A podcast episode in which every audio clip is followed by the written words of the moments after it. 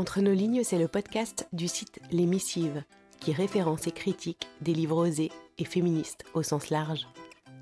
Entre nos lignes, c'est une capsule sonore et littéraire. Ce sont quelques lignes d'un auteur ou d'une autrice à découvrir à voix haute, plus ou moins tous les mois.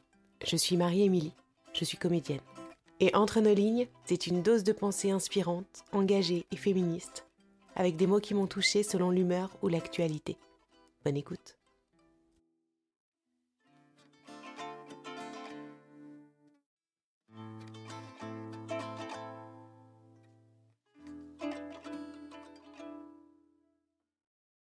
Je dus, pour assumer le fait de partir, pour parvenir à dire je pars, pour partir réellement, inscrire mon départ dans un projet plus vaste, plus grand que moi, qui serait aussi le projet de Anya et de Mohamed, comme si, moi partant, ils partaient avec moi.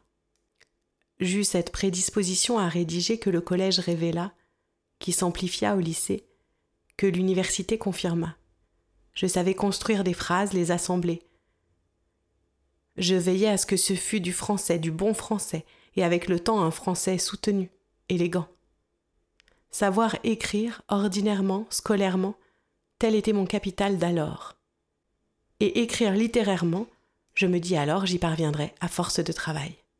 Mais écrire ne fut jamais écrire, même en sachant, même en aimant le faire. Ça n'avait pas de valeur, je veux dire ce n'était pas de l'argent.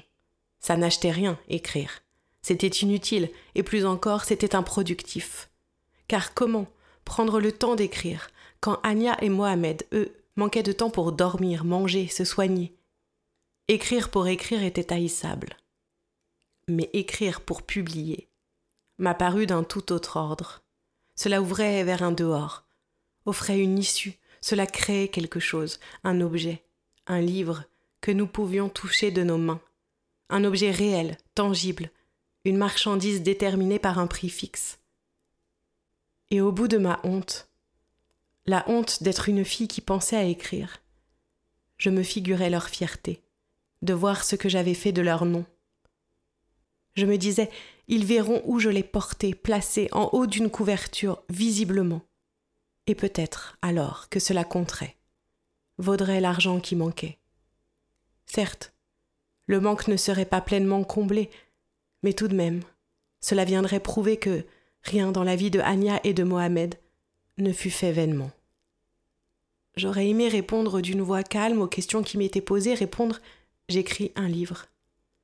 Mais je ne pouvais pas prononcer des mots pareils. La difficulté d'écrire s'apparenta à une forme d'opprobre pesant sur moi, née de ce sentiment de transgresser une loi fondamentale, la loi selon laquelle chaque chose avait sa place et chaque place avait sa chose. C'est de ce bouleversement de l'ordre que venait l'incommunicabilité de l'acte d'écrire. Je ne savais rien en dire. Je ne savais qu'accomplir l'acte, à tout le moins m'y confronter, dans la solitude tranquille des bibliothèques. Merci d'avoir tendu vos oreilles.